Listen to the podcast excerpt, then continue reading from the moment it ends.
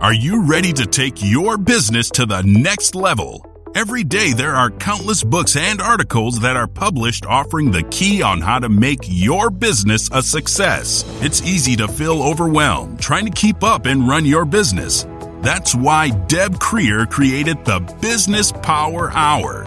Keep up on the latest trends, best practices, and techniques for how to make your business a success. Let the Business Power Hour do the heavy work for you.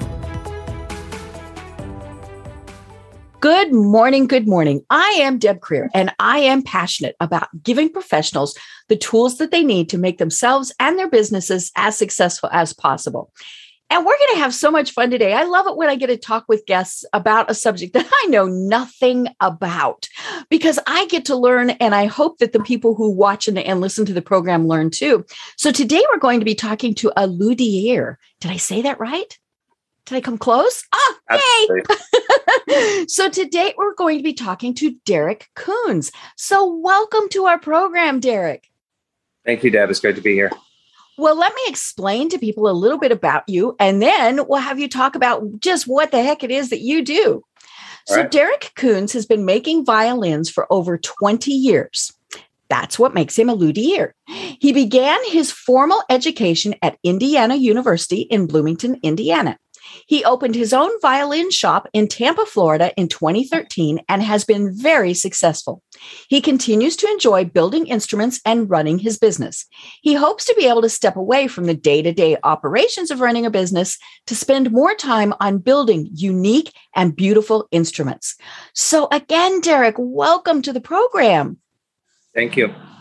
Well, I always like to ask my guests to tell us how it is that they got to where they are today and how you discovered and i know you discovered this you know obviously a, a, while ago why this is your passion in life. So tell us a little bit more about all of this. Sure i'd be happy to.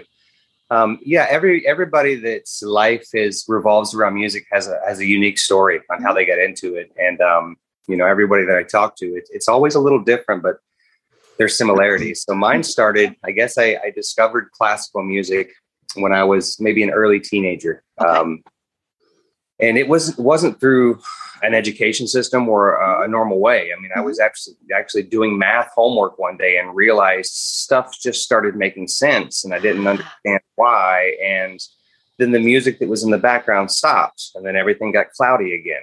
Mm-hmm. So it was actually a TV program. Um, I believe it was it was a story of Mozart's life, um, mm-hmm. and I realized that when the music started again, the, the math started making sense again. Mm-hmm. And I wasn't sure what that was, you know. So right. my next trip to the store, I bought a couple of cassette tapes mm-hmm. of classical music, and that was my go-to every time I had math. It just made it mm-hmm. more enjoyable. It made things make sense. Um, I started playing guitar around 15 years old, mm-hmm. and um, it wasn't until I went to college, you know, probably my, my late teens, early 20s, that I mm-hmm. started studying uh, classical guitar. As an elective in college. Um, I was oh. sort of a pre med track. It wasn't mm-hmm. even um, it wasn't a musical career path for me. It was just relaxation. Mm-hmm.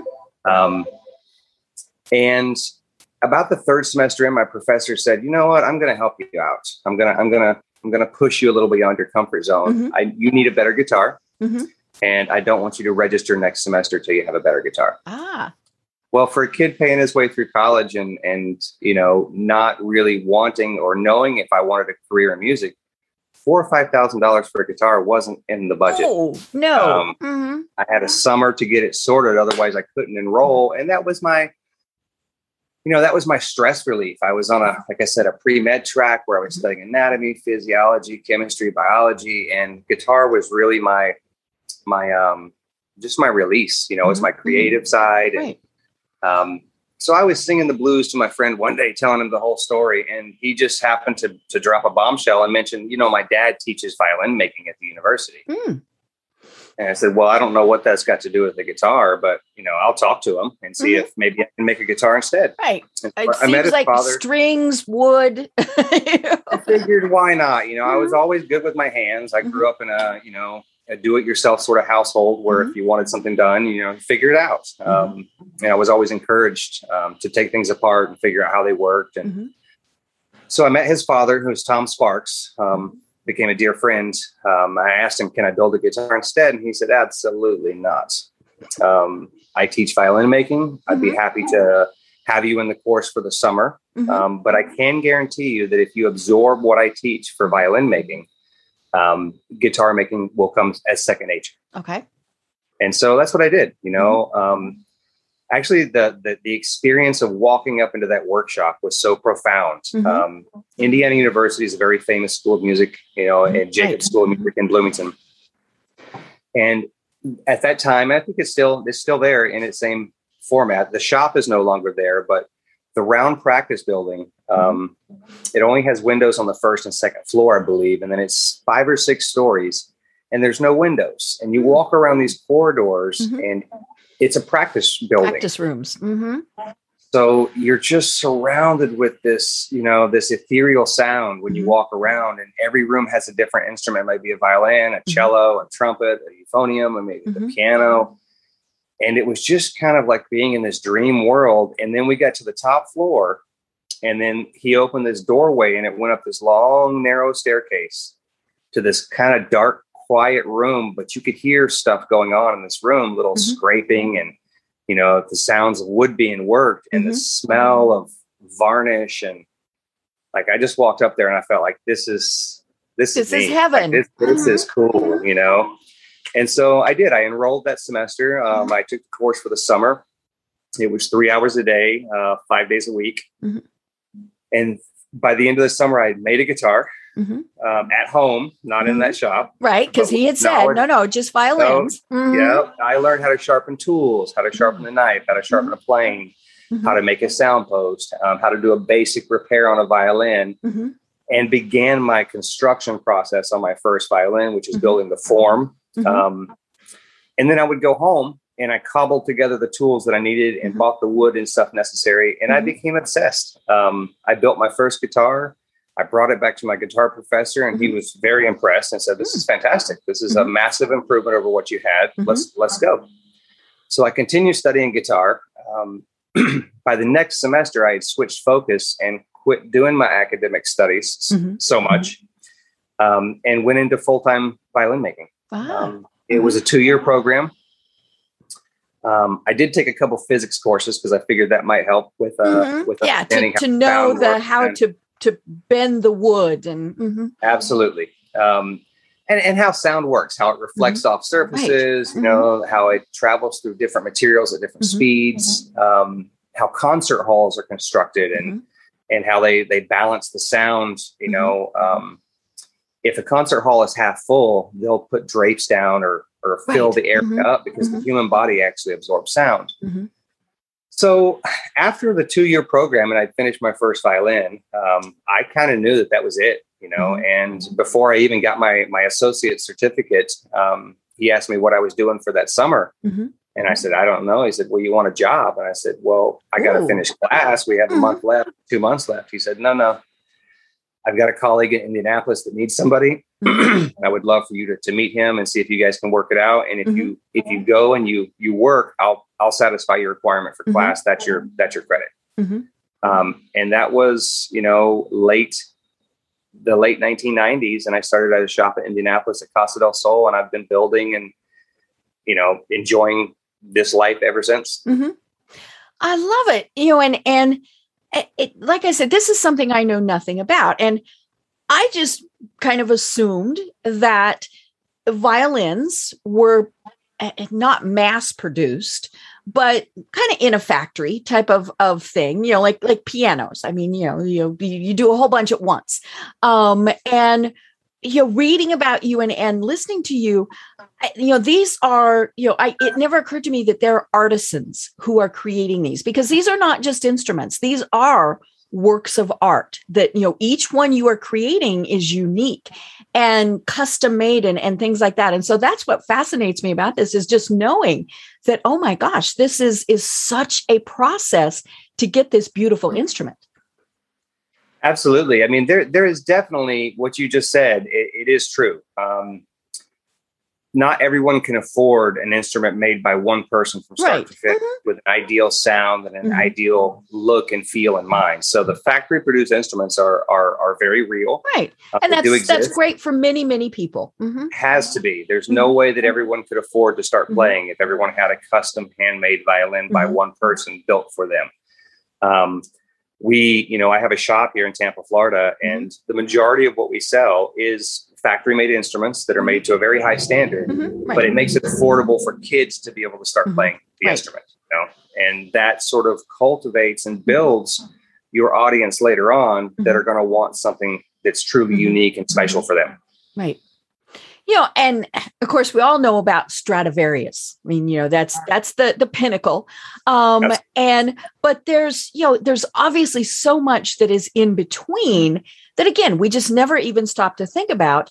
Um you know and and and we know you know anyone who who follows any type of classical music or anything like that. I mean you know especially for the the concert um the first violinists you know people like that clearly they are using custom made instruments. So kind of talk us through this process. You know, if, if you know someone comes to you and says, "Hey, Dereck, need a new violin," what is the process of of working with them?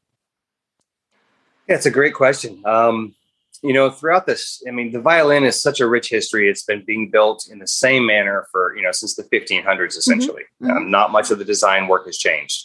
Um, and typically violinists have been left you know to hunt and find mm-hmm. their sound mm-hmm. um, by trying many different instruments their mm-hmm. budgetary restrictions sort of set the limit at what they can and cannot mm-hmm. try or afford um, and to me you know it, it, took 20 years to sort of really understand what was going on with the violin you have to mm-hmm. build dozens and dozens of instruments uh, i think my instrument count is somewhere around 100 instruments wow um, if you add the guitars, the violins, mm-hmm. the violas, mm-hmm. the cellos, you know, everything that I've built for the last mm-hmm. 20 years.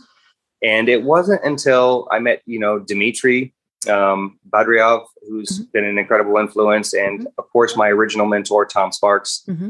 They helped me sort of understand that you can craft and create a, a particular sound by choosing the materials, choosing the woods that you want, um, the different pattern or shape that you decide to, to use.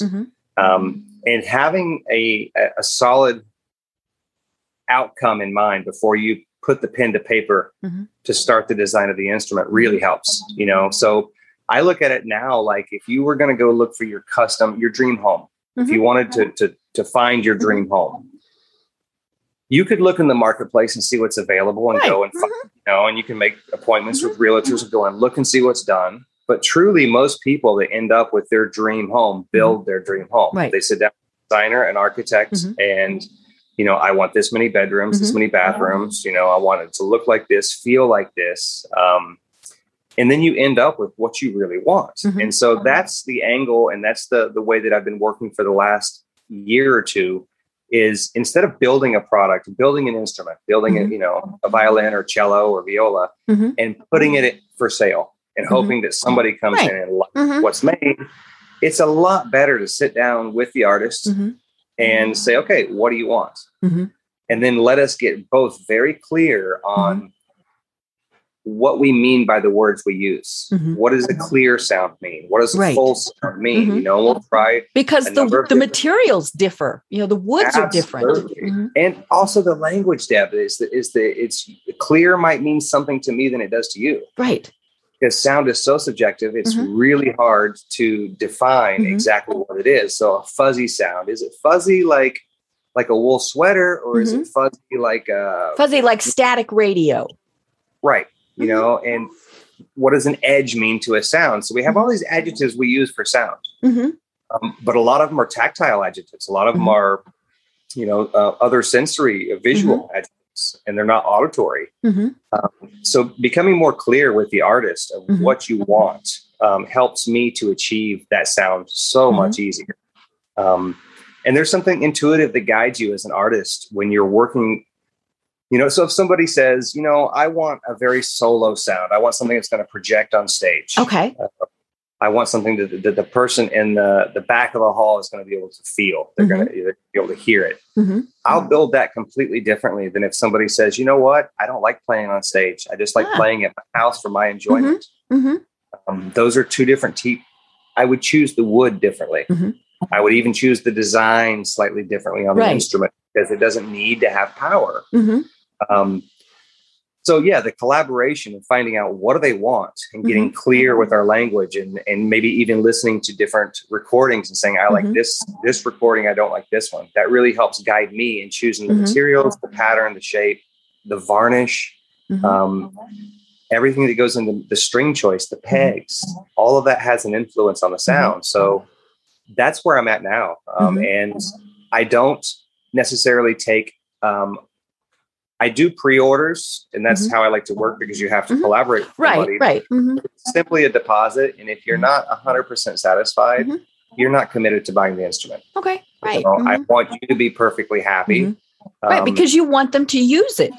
Absolutely, I want them to love it, and I want them to treat it like the heirloom that it's going to be, that they can pass down to their, you know, to their siblings or to their to their to their children, or you know violins have have always had a very special place. The instrument, the musicians are more caretakers of that instrument mm-hmm. than owners. Right. And real musicians know that. And mm-hmm. I can't tell you how many times I've had a client come in with their violin after their retirement and say, you know, I, I would like to sell it because it's not being played and mm-hmm. it's very sad. My mm-hmm. violin's not happy mm-hmm. because it's not, not singing. Mm-hmm. Right. It's more important to them mm-hmm. that they find somebody that will appreciate and love mm-hmm. that instrument and play it mm-hmm. than how much money they get for it. Mm-hmm. Right. Like it's a sentimental, you know, and that's what I want to build. I want to build mm-hmm. an heirloom that parents are going to be able to create memories with their children with. You know, and and they're going to look at that at maybe even after the parents are gone and think and be able to relive those stories, be able to relive those holidays and concerts and experiences you know to me that's mm-hmm. touching. That's that's right. Well and and it, it it does you know the, the the instrument does you know it becomes a part of them um and you know and, and it is so special. I remember i, I saw a, a program on the news local news here in atlanta not long ago and it's a program that provides instruments to high school uh, children. I guess they're not children at that point but high schoolers um, who can't otherwise afford them, which is, you know, a great many, especially um, when you consider that, you know, some of these instruments, as you said, cost thousands of dollars. And they had a young man in there who, as part of the program, he was gifting others, you know, because he'd received an instrument at one point and, and he had received a violin. And so as part of the program he he has been giving back. And so he helps excuse me deliver instruments and, and things like that and then they ended with someone who donated their custom violin that they were no longer playing anymore to this young man. And he cried. His mother cried. Everybody on camera cried. I mean, it was just such a moving gift that you know not only was it something that um you know it, it had obviously meant a lot to the original owner but the fact that they they were giving it up and giving it to this young man who you know who knows what's going to happen with you know with his career down the road. But i mean it was just one of those things where you probably could not have done anything more for that that young man that he would have meant as much even if they'd just given him the money and said, Here, go do this. I mean, it was that whole passing of the torch kind of Absolutely. thing that, that was was so important. Absolutely. And but we've done the same thing here with our shop in Tampa mm-hmm. uh, a number of years ago. It all started off with I had a, a, bunch of bows, a box of bows, older bows that weren't worth us rehairing to put up mm-hmm. for sale, but they weren't totally done yet. Right. They had light. Mm-hmm. So I wanted to donate them to maybe a, an orchestra somewhere that, mm-hmm. that, had people that needed bows. So I collaborated with, um, I believe it was Francisca Mendoza, who mm-hmm. is Chilean. She's a Chilean mm-hmm. violinist. Mm-hmm. Um, we have since then collaborated with her brother Alejandro, who's mm-hmm. working with us in Sarasota, a tremendous violinist. Um, and we got affiliated with uh, an organization out of Chile mm. and ended up sending 50 violins to orphanage um, in Chile. Mm-hmm. And talking with the directors, they said, you know, this will impact over 2,500 children's mm-hmm. lives because these instruments will be passed on from, right. from grade mm-hmm. to grade. Mm-hmm. Um, and it just made me think, you know, what if it only it only changes one person's life? What mm-hmm. if only one person? That's enough, you know. Right. If mm-hmm. and it's going to affect so many more because when you have people that are impoverished or you know mm-hmm. um, people that are less fortunate than others, and then they're given this gift of mm-hmm. creativity and escape, mm-hmm. um, it opens up worlds. It opens up a whole new world to them of possibilities. And Right. so, yeah, it's a tremendously, you know, beautiful thing to be involved in. And I, you know, every day I'm grateful. Um, I belong to a business networking group here in Tampa, Mhm. and you know, a lot of them sell maybe insurance or Right. um, Business things. business stuff that normal people need. Mhm. And and, and I, I told my wife, I said, you know, we're I'm so incredibly fortunate that Mhm. what we're contributing to society is Mhm. is about beauty. It's Right. about art. You Mhm. know, it's, um, it just makes everybody's lives better. Mhm. Right. So Yeah.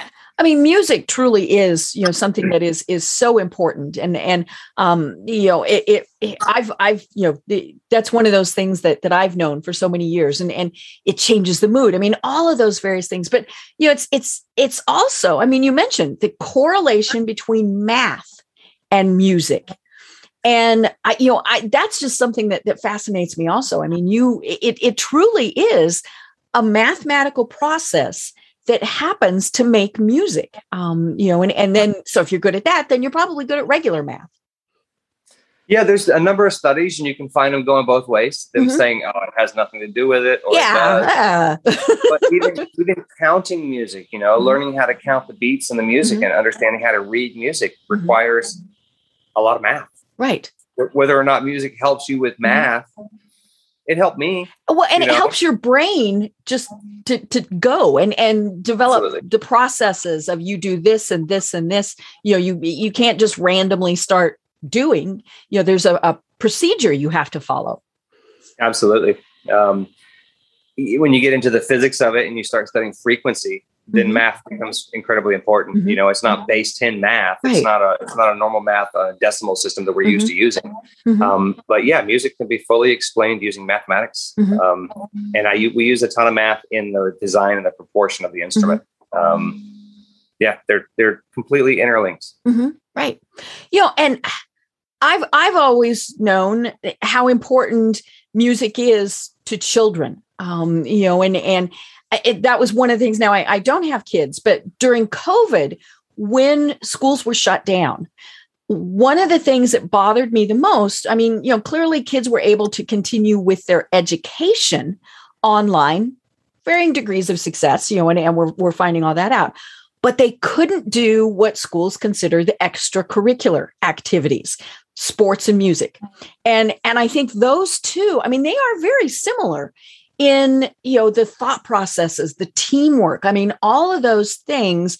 And and you know for a child to lose that even just for a semester i think that was very detrimental. Now you know we understood why but you know it just that that pained me greatly that that kids could not participate in those things.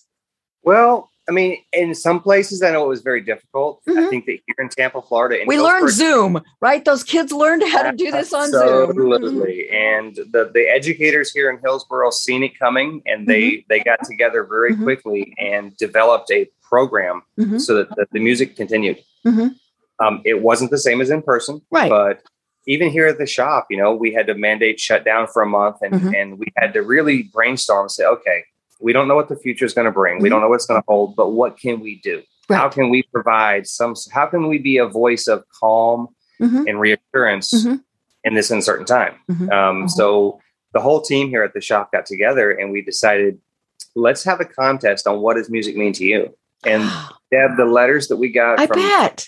Teachers and from, you know, so the, the rules were you had to be, you know, playing a musical instrument, no Mhm. older than 18, I believe it was, Mhm. submit a um, an essay or a video and just Mhm. tell us what does it mean to you? Mhm. And you would not believe some of the the stuff that we got. I mean, How some of much did you cry? I bet you cried a Oh, lot. man, it's so hard to Mhm. choose a Mhm. winner. We ended up giving every participant, you know, a gift certificate Oh, so that they could come in it. And um, the, the the winner ultimately got a, a violin outfit that Wow. his family couldn't have afforded, Right. Uh, Mhm. you know, and it meant the world to him. And it, Mhm. it's just, even though things shut down, some people really took that that that opportunity Mhm. to really grow as a musician. Mhm. You know that all that home time that we all had. You know, Right. what- what- That what could be practice do? time. Mhm. I built a quartet. I mean, I went Ah. home and I said, Mhm. you know what? We've got a, I've got a month. Let's get busy. And so I built, Mm-hmm. I believe it was three violins and one viola. So not Okay. a proper quartet, but Mhm. um, one of which I built for a, a dear friend of mine and a Mhm. colleague of the shop, um, Mhm. a custom five string violin. Um, and then I think I built another viola and two instruments Mhm. um, that I don't think I have any of them left. They've all since been sold. Um, but they had a lot of meaning to me because Mm-hmm. it was they were built in that time where, you know, we had to make the best of, of what we had. hmm Right. You know, and I- that it it just fascinates me. that, You know, as I was saying, the process that you go through, and so of course, one of the questions I have is, on average, how long does it take to make a custom violin?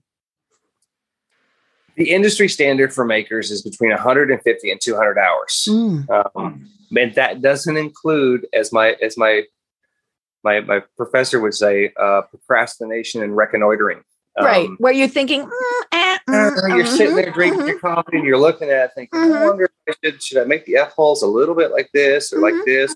Roll is everything the Mm-hmm. way I want it to be. Um, on average, 150 to 200 hours. Okay. Wow. Wow. You know, and and as I said, these truly are art pieces also. Um, you know, and and my my uh neighbor collects custom ukuleles. And you know, it's it's so interesting to see because you know, very different woods, very di- you know, all very different. Obviously, you know, not a huge size difference, but there is size difference. And so not and and you know, she displays them like pieces of art um, but she also plays them you know and and and but it's it's interesting to me the different sounds as you were saying you know just the slight different size or the different wood makes it so very different and and that just you know that that's so cool Absolutely. Um, with the violin, it's a little more stringent just Right. because of the Mhm. history. So the woods that we use, are, it's always going to be spruce for the top okay and maple for the back sides and neck. ah, mhm. It doesn't vary too much. I mean, you Mhm. could build one out of mahogany or Oh. walnut, but oh It's mm, be a fiddle. It's not going to be a violin. Right. You know, you, Mhm. you- it's the going to have sound different, is different Mhm. it absolutely. You know, there's a very special quality of sound, and especially the spruce. Mhm. Uh, very unique material. Mhm. Um, sound travels differently in spruce and faster in spruce than just about any other material. Hmm. How they knew that 300 years ago, I don't know. I don't, I don't know how they. yeah it would have been interesting to have seen like the the floor of their workshops because i'm sure there were lots of rejected Oh, yeah. things Mhm. And the tools, Deb. I mean, to think that they built these works of art during the Renaissance Mhm. in a world lit by fire. There was no Mhm. electricity. There was Right. no power tools. There Mhm. was no air conditioning. It was, if you look at the, the tools in the museums that they were using, they're really primitive, yet they ended up with these Mm-hmm. Oh. incredible works of art, you know? So it, it humbles me knowing that I have a bandsaw to use or Mhm. I have uh, some power tools in the Mhm. beginning that sort of really expedite the process. That being done 300 years ago would have been totally different. right Mhm. Um, wood, though, like you just mentioned with the ukuleles, um, traditional ukuleles are built with koa wood from Hawaii. So, Mm-hmm. region in which they were they were created is going to determine the materials that were used. Um, and that still holds true today. Right. I mean, for me, building a custom violin, I Mhm. pretty much am very picky about the spruce. I only want it from a very Mhm. small mountain region, Mhm. North Italy, South Switzerland right that's where I want my spruce. You know, after 20 years, I've tried spruce from all over the world, Mhm. but that to me is the most consistent. I know what I'm going to, I Mhm. know what I'm going to get when I get it from there. right Um, the same with the maple. I want the maple from Mhm. the Balkan mountain region. Mhm. Um, it has a different density, it has a different working quality, and Mhm. a different sound. You know, Right. so yeah, and then knowing the woods and you know knowing Mhm. what you got to deal with, and I, I'm like a kid in a candy store when I get a new shipment of wood or I find you know, a luthier calls me and telling me he's retiring and he, he's got a wood pile. I go, oh, you know, it's just, I get excited. I'm, I'm ready to go. yeah So, yeah because as you said where the tree grew is you know makes a, a huge difference because length of, of daylight um, hot cold humid not humid i mean all of those things are going to make the wood more dense less dense i mean all sorts of, of different things that are obviously going to affect the sound quality absolutely.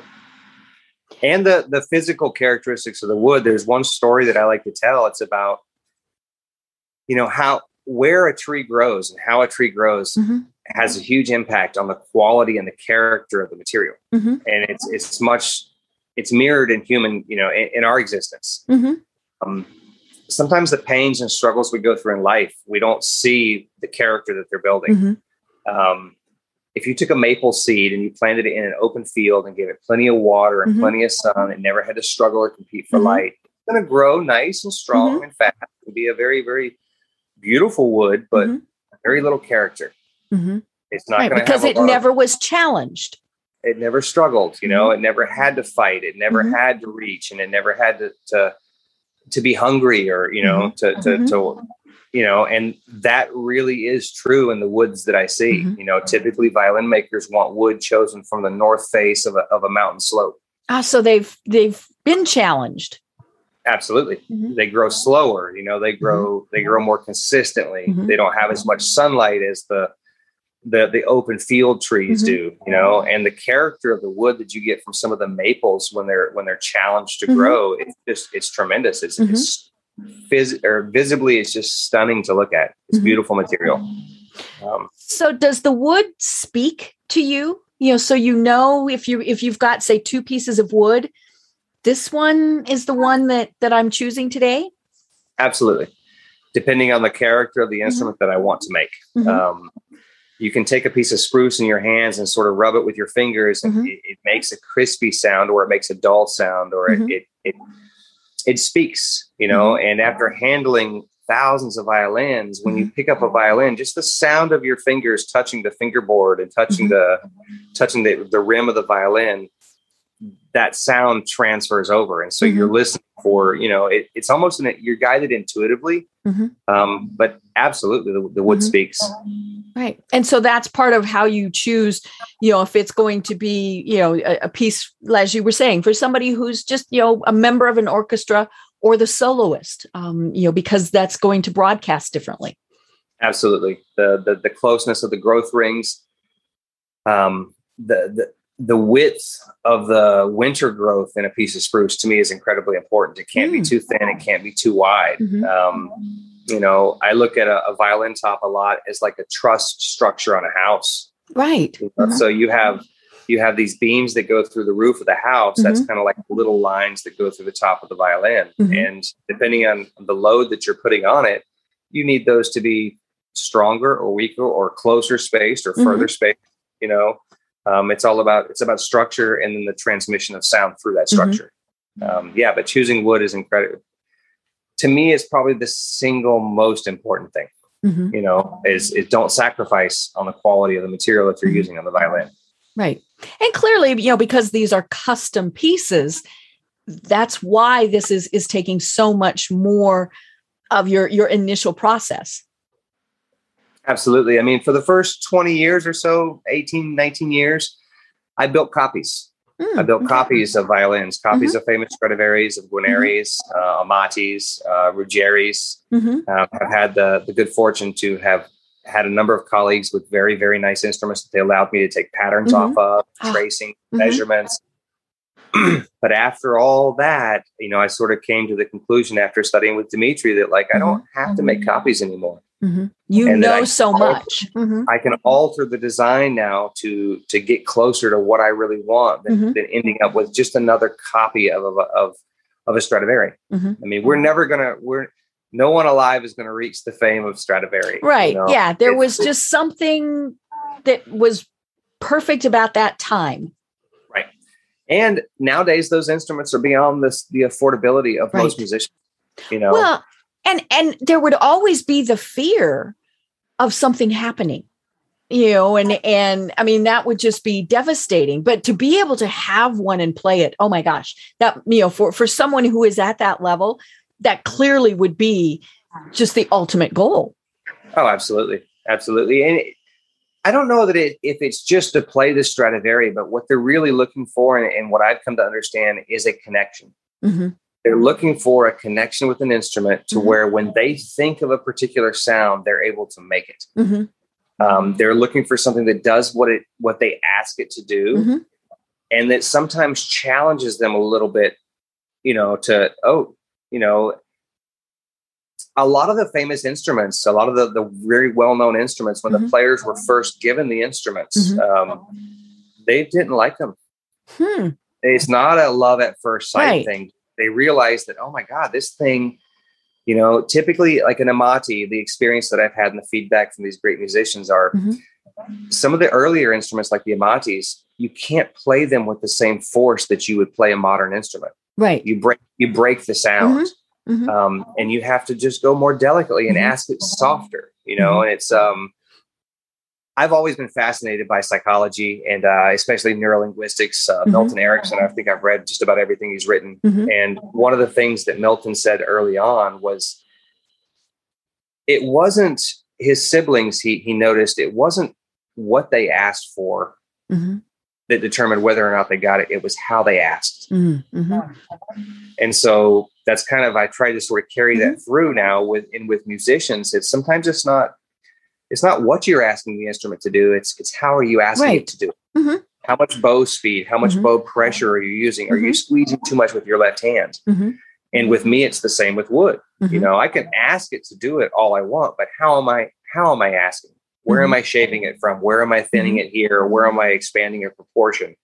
Um, and so the musicians are looking for that connection. They're looking for that. They want what you just said, Right. you know, that magical experience of like, oh my God, this is, this is the sound that I hear in my head, Mhm. you know, because that's really what violinists are doing is they're, the, the violin is an extension of your voice. It's an Mhm. extension of what you hear in your head that Mhm. if you were a vocalist, you would just sing Right. you know to me the voice is one of the most beautiful instruments ever created because Mhm. it's you don't need anything Mhm. it's just there you don't need an instrument Mhm. you don't you don't need anybody to make that for you but you have to work really hard Right. Mhm. to get what you hear Mhm. up here to get that sound. Mhm. and so that's what violinists are looking for they're looking for an instrument from from the time that they pick it up that they're just like they're taken aback and it's like oh my god this is Mhm. this feels good Right. this sounds good and even the smell like it Mhm. smells the violin has a sweet Mhm. smell um, it has to it has to engage all of your senses. Right. you know and, for it to be and and as we said, it becomes an extension of them. Absolutely Okay, I have a stupid question. You probably get asked this, but I'm going to ask this stupid question anyway. Are there right hand and left hand violins? I mean, we see, you know, people put it on their left shoulder and then you bow with the right. Do they ever play the other way around?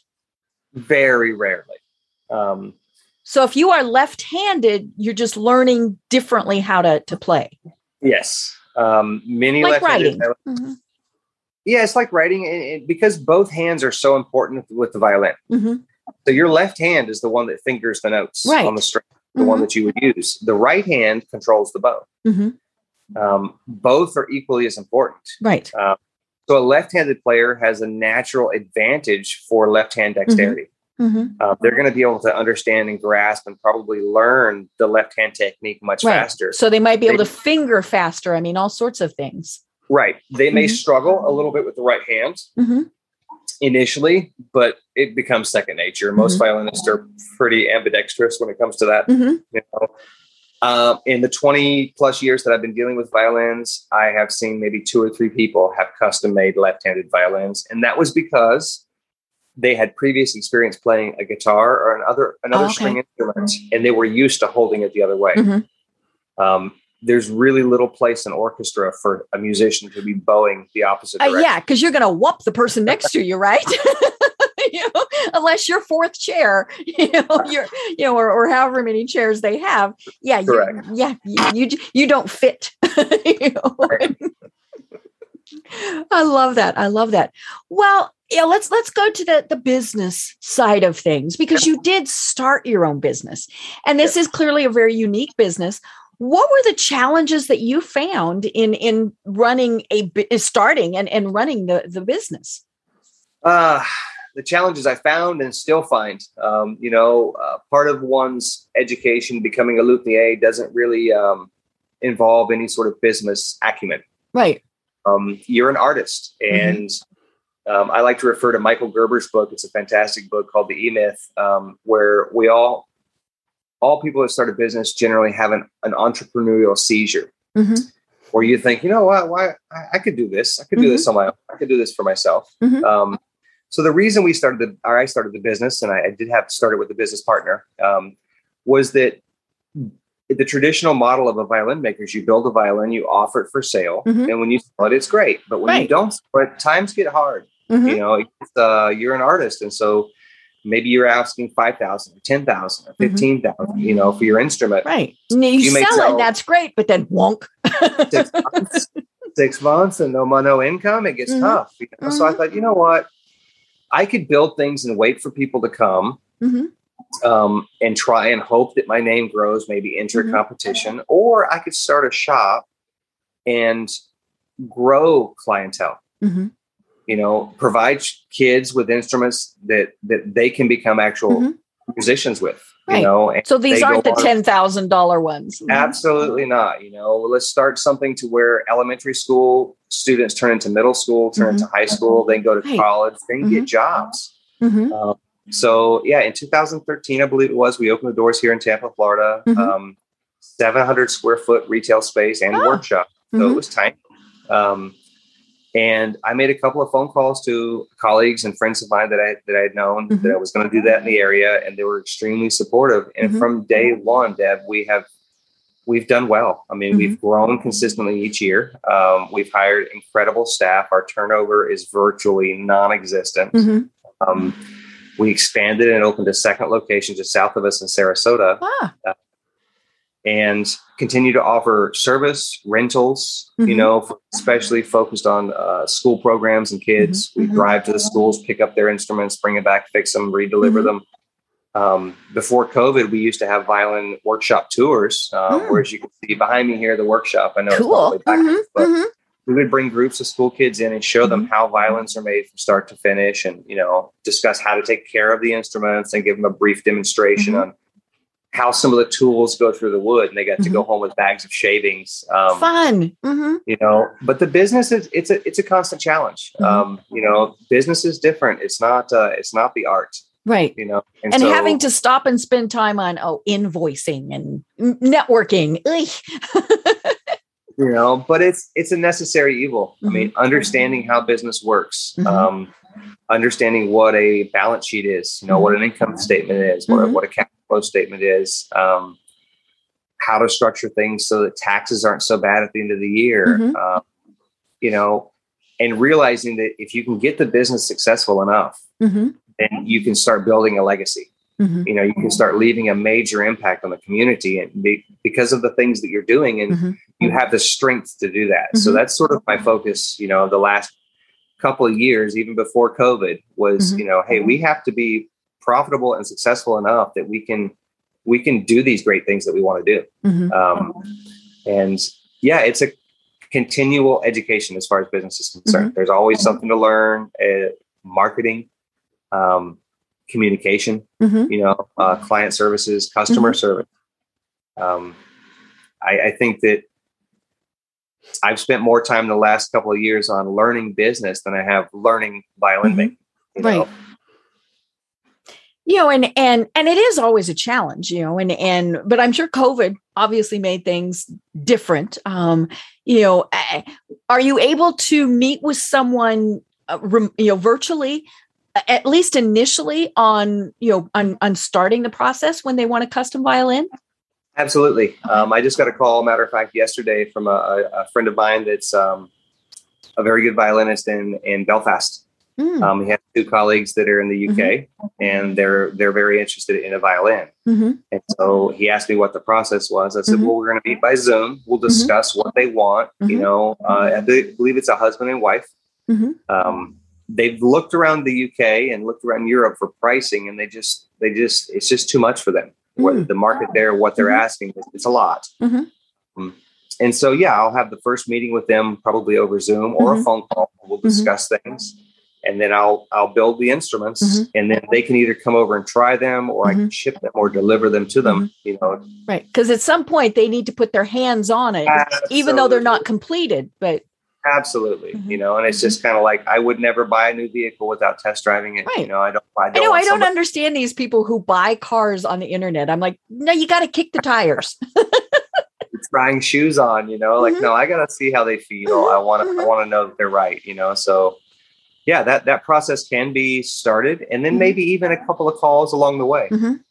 You know, when you run into an issue or you say, "Well, you know, I'm not sure how they felt about this. Let's mm-hmm. see." Um, when it comes to varnish, everyone has a different idea, hmm. um, mm-hmm. and it's amazing how psychologically um, impactful the way that an instrument looks Mm-hmm. affects its sound. Right. You know, my my form my professor would call it psychoacoustics. Mhm. Um, if you have a violin that's very pale in color, Mhm. you know, sort of a blonde or a Right. yellow, It doesn't seem like it's going to produce as rich a sound Eh, absolutely. You know, whereas a dark red or a Mhm. you know almost a, with a a Bordeaux high color, gloss. Mm-hmm.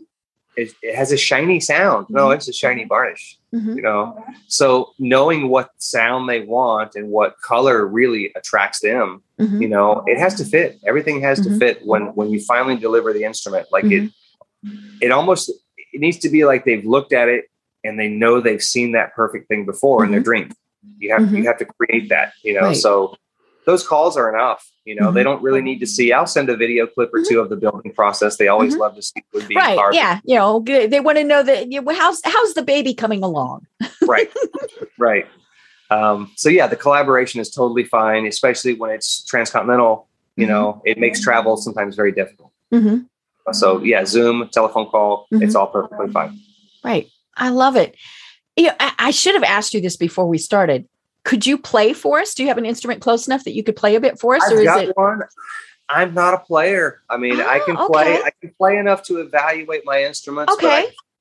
I, I Interesting. I have, it is very interesting and it's Mhm. like i've come up with lots of analogies over the years to describe it um, you don't have to be a criminal to be a lawyer you don't have to, you don't have to be sick to be a doctor. Mhm. Um, the people that fly the space shuttle are not the ones that build it. right. True. Mm-hmm.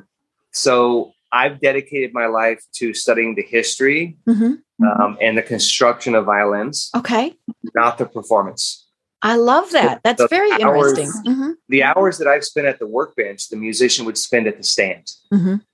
Um, and I fear that if I played my violin for you, I'm not going to do it justice. Right. And and we wouldn't, you know, we, we wouldn't want that because uh, it, it is a like we were we've been saying, it is a piece of art. And so you you want it to be as as best perceived as possible. Absolutely. Now, do I you can ha- provide anybody interested with clips of, of professionals playing. I found one on Facebook, and you know, mhm, mhm. Um, but yeah, I mean, it, and and it it really is one of those things where in the right instrument in the right hands is very different. Um, you know, like you said, you know, you can play it, you can test it, but when the right person picks it up, it sounds totally different. Um, you know, and, and I think probably the easiest thing for many people who, you know, might not know is is like the piano. I mean, you know, somebody can sit down and play chopsticks, but it takes somebody different to play Chopin, you know, and and um, you know, it's it's it, there really is just a very big difference in in and it's not just the skill set because you know there's there's that but it's that passion it's that heart all of those other things that go into it And pianos are much the same way, Deb. I mean, a Bosendorfer has a completely different Right. sound Steinway. Mhm. Um, both very noble sounds, Mhm. both highly respected, Mhm. but fundamentally a different character of sound. Um, and that's what you find with violins, you know. Um, yeah, I recently had a comment from somebody that has one of my instruments in Texas that um, it was played on stage with with with a very very expensive old Italian violin, and at Mhm. some point there was a battle ah and it was very interesting to hear the Mhm. results, you know, Mhm. because one was a, a highly affordable instrument and one was exorbitantly expensive. mhm. Um, it's not always the expensive instruments that win. Right yeah and again it's who's playing it all of those various things Right. okay so i have another stupid question because i'm here in the south violin fiddle what is the difference and is there really a difference The instruments are exactly the same. It's how you play it. okay It's what you play on it and how you Mhm. play it. Um, there's a lots of little funny sayings. One has strings, one has strangs. Uh, especially if you're in the south it has strings Right. And it's really there's a slight difference in the curvature of the bridge Mhm. because on a fiddle they want to play a lot of double stops and sometimes triple stop. So the Mhm. bridge is flatter that Mhm. doesn't allow the articulation of the Mhm. bow as much freedom. Um, but that's they're they're exactly the same instruments. Now the violin came over from Europe. It's a. European instrument. Came to America and in early early America, it, it the music we wrote our own music and it was Mhm. fiddle tunes, you know, Mhm. so it was derived from Hungarian uh, dances and English Mhm, dances right. and stuff like that. But that's where fiddle music came from. Mhm. Um, Mark O'Connor is an amazing violinist, and he really s- delved into early American fiddle music. Um, Mhm. so anybody interested in learning the difference, uh, just look him up. Mhm. You'll you'll you'll learn a lot. Interesting. I love that. Yeah, because uh, they obviously look the same, um, but I've always wondered, you know, what is the the difference? And and I mean, part of it, I'm, I you know, would be obviously how it's made. Um, a lot of times with a fiddle, they seem to be. I, this is I'm I know I'm not saying this the correct way, but playing it harder. Um, you know, and and uh, I, I'm just thinking of you know, uh, the devil went down to Georgia when they're playing that. I mean, you know, that's that is hard moving music as opposed to the virtuing, you know, soaring sounds of an orchestra. Um, but but yeah, to to know that they're the same instrument, that's I that's very interesting. Absolutely the same. Very cool. Very cool. So, eh, you know, uh, how, you know, it, do you, uh, we talked a little bit, you know, about some of the business things. How do you market what you do? Um, you know, when I talk with people, I always tell them you absolutely have to know who your niche is. And and I always cringe when I when I, you know, when somebody says everyone because clearly you know it's it's not. And and so you you obviously know who your market is. So how do you reach them? And and um you know what are what are some of the the things that you use? Because i to me that's fascinating because you do know exactly who you need to reach. And so you know what are some of the tactics that you use? Well, you know, our organic growth happened so naturally that up until 2019, I didn't even consider that. I didn't Okay. even consider Mhm. word of If you want mouth was all you needed Mhm. that's all we needed. But that reaches you to a certain point until Mhm. you sort of saturate your geographical Mhm. market. Mhm. Um, then you have to focus on who is your ideal client. Right. You know, and that's what we've done in the last year or so. Uh, we've Mhm. gone through brand building workshops um, and sort of really honed in on who our ideal client is. So much is to even we've we've created an avatar, gave Mm. gave them a name, i love it a sociographic, you know, a- an economic Mhm. parameter, and now we're in the process of really trying to develop that marketing structure. Mhm. Um, it's and I think it's an evolving process. I Mhm. don't I don't think you know it may work this year, but you're Mhm. going to have to tweak it for next year. Mhm. Um, so every post that we make now, we try to look back upon our you know at our at our ideal client and say, will it resonate with them? Mhm. Is this what they're after? And truthfully, the, the the ideal client for my shop is slightly different than the ideal client for me to build an instrument for. right right So my, yeah there and and yeah because you are looking for the probably the concert violinist almost um, um, maybe not even concert, but just somebody that really understands that connection with the instrument. mhm. That, that they have to have that connection, whether or not they're um, their retired- concert may be in their living room absolutely. And some of my best clients, some of the best customers we've ever had here in the shop, that's their focus. You know that music is what binds their family together. So Mhm. them and their children play, and it may only be for Thanksgiving and Christmas or Easter, Mhm. you know, but they all look forward to it and they talk about it the whole time leading up to that point. What have you what have you practiced? What what Mhm. what quartet are we going to play this year? Um, so when you're making these posts and you're making any sort of social engagements, um, email blasts or any of that stuff, keep that in mind. You know, Mhm. keep in mind who are who are you really after? Because like you said, everyone. That's not. I mean, right uh, violinists are niche. Mhm. It's a very niche thing. I mean, half one percent of the population plays the violin. I can't say everyone. Everyone needs. You know, everyone needs a, a table to eat on, Mhm. but not everyone needs a violin. You know, Right. so build an avatar. Understand who is your ideal client and talk to them. Yeah, I, I love that because know, especially when someone is starting out in business, they don't want to leave money on the table. So they really do think I have to market to everyone. And and I tell them no. You know, you you, know eh, say you know uh, you know uh, and uh, advertising on TV to you know where it's going to be you know millions of people. You know, if you if you had that budget, that is such a waste when you should be you know maybe advertising in a trade publication or or something like that where you're hitting that specific thing and and so you're going from millions to maybe a hundred but if those are the right hundred or maybe even 10 that's what what you need to do and and and you know and and that's it is very hard for business people especially starting out to to grasp that concept it's still hard for me every mm-hmm. day. you know and, and, it's not just reaching that audience is, is what do you do after you reach them mm-hmm. you know mm-hmm. did you give them a call to action did you give right. them something to do and mm-hmm.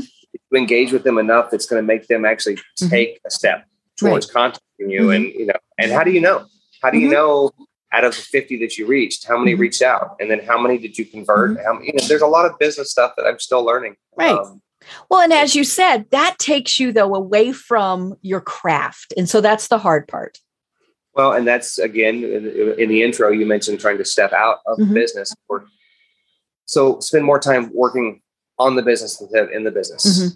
I can fix violins all day long, but that's not going to help grow the business. Right. It's not going to find better, mm-hmm. you know, a better market. Mm-hmm. Um, so yeah, just educate yourself on on business. Mm-hmm. I mean, mm-hmm. take take time, read books, mm-hmm. go to go to seminars, uh, attend conferences, listen to podcasts, listen to podcasts. You got it. I love it. Well, oh my gosh, this has been so much fun, and and I have learned so much. I mean, I, this to me is just fascinating. But if someone wants to reach you, um, you know, because you never know who who in our, our, our audience might be someone who is in that that less than one percent. How do they find you, and what are the services that you provide? Um, the, probably the best way, the all-encompassing way, is to reach out to Violin Shop Tampa. Okay. Um, Google our name, you know, mm-hmm. Violin Shop in Tampa, we'll pop right up. Mm-hmm. Uh, we can service anybody from beginners to professionals. Mm-hmm. Um, if you need to speak directly to me, just ask to speak to me. Uh, if I mm-hmm. can't get to you right away, I'll certainly return the return the call. Mm-hmm. Um, that's the easiest way. Great. I love it. You know, and we've got just a couple minutes left. So, uh, do you have any final thoughts that you want to leave us with? Yeah, I would, you know, I mean, on the topic of music and, and violins is, um, you know, imagine a world without music. Mm-hmm. You know, um, each generation that we have is responsible for continuing what the previous generations have done. Mm-hmm. Um, and if we don't continue to nurture and educate um, and improve what we already have, you know, what's it going to be? I mean, a lot of my mm-hmm. memories are linked to songs, so are mm-hmm. linked to pieces of music. And I hear a piece of music and it takes me back 25 years, 30 years. Mm-hmm. Um, everyone's like that. So if you want music in the world, you got to keep playing. I love it.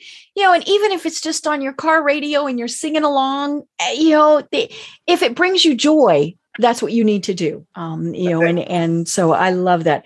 Well, I have been having, you know, just an absolutely best conversation with Dereck Coons. I'm Deb Krier And until next time, everyone have a great day. Tune in for our next program for even more trends, best practices, and techniques for how to make your business a success. The Business Power Hour, hosted by Deb Krier is proud to be part of the C Suite Network. This podcast is a part of the C Suite Radio Network. For more top business podcasts, visit c-suiteradio.com.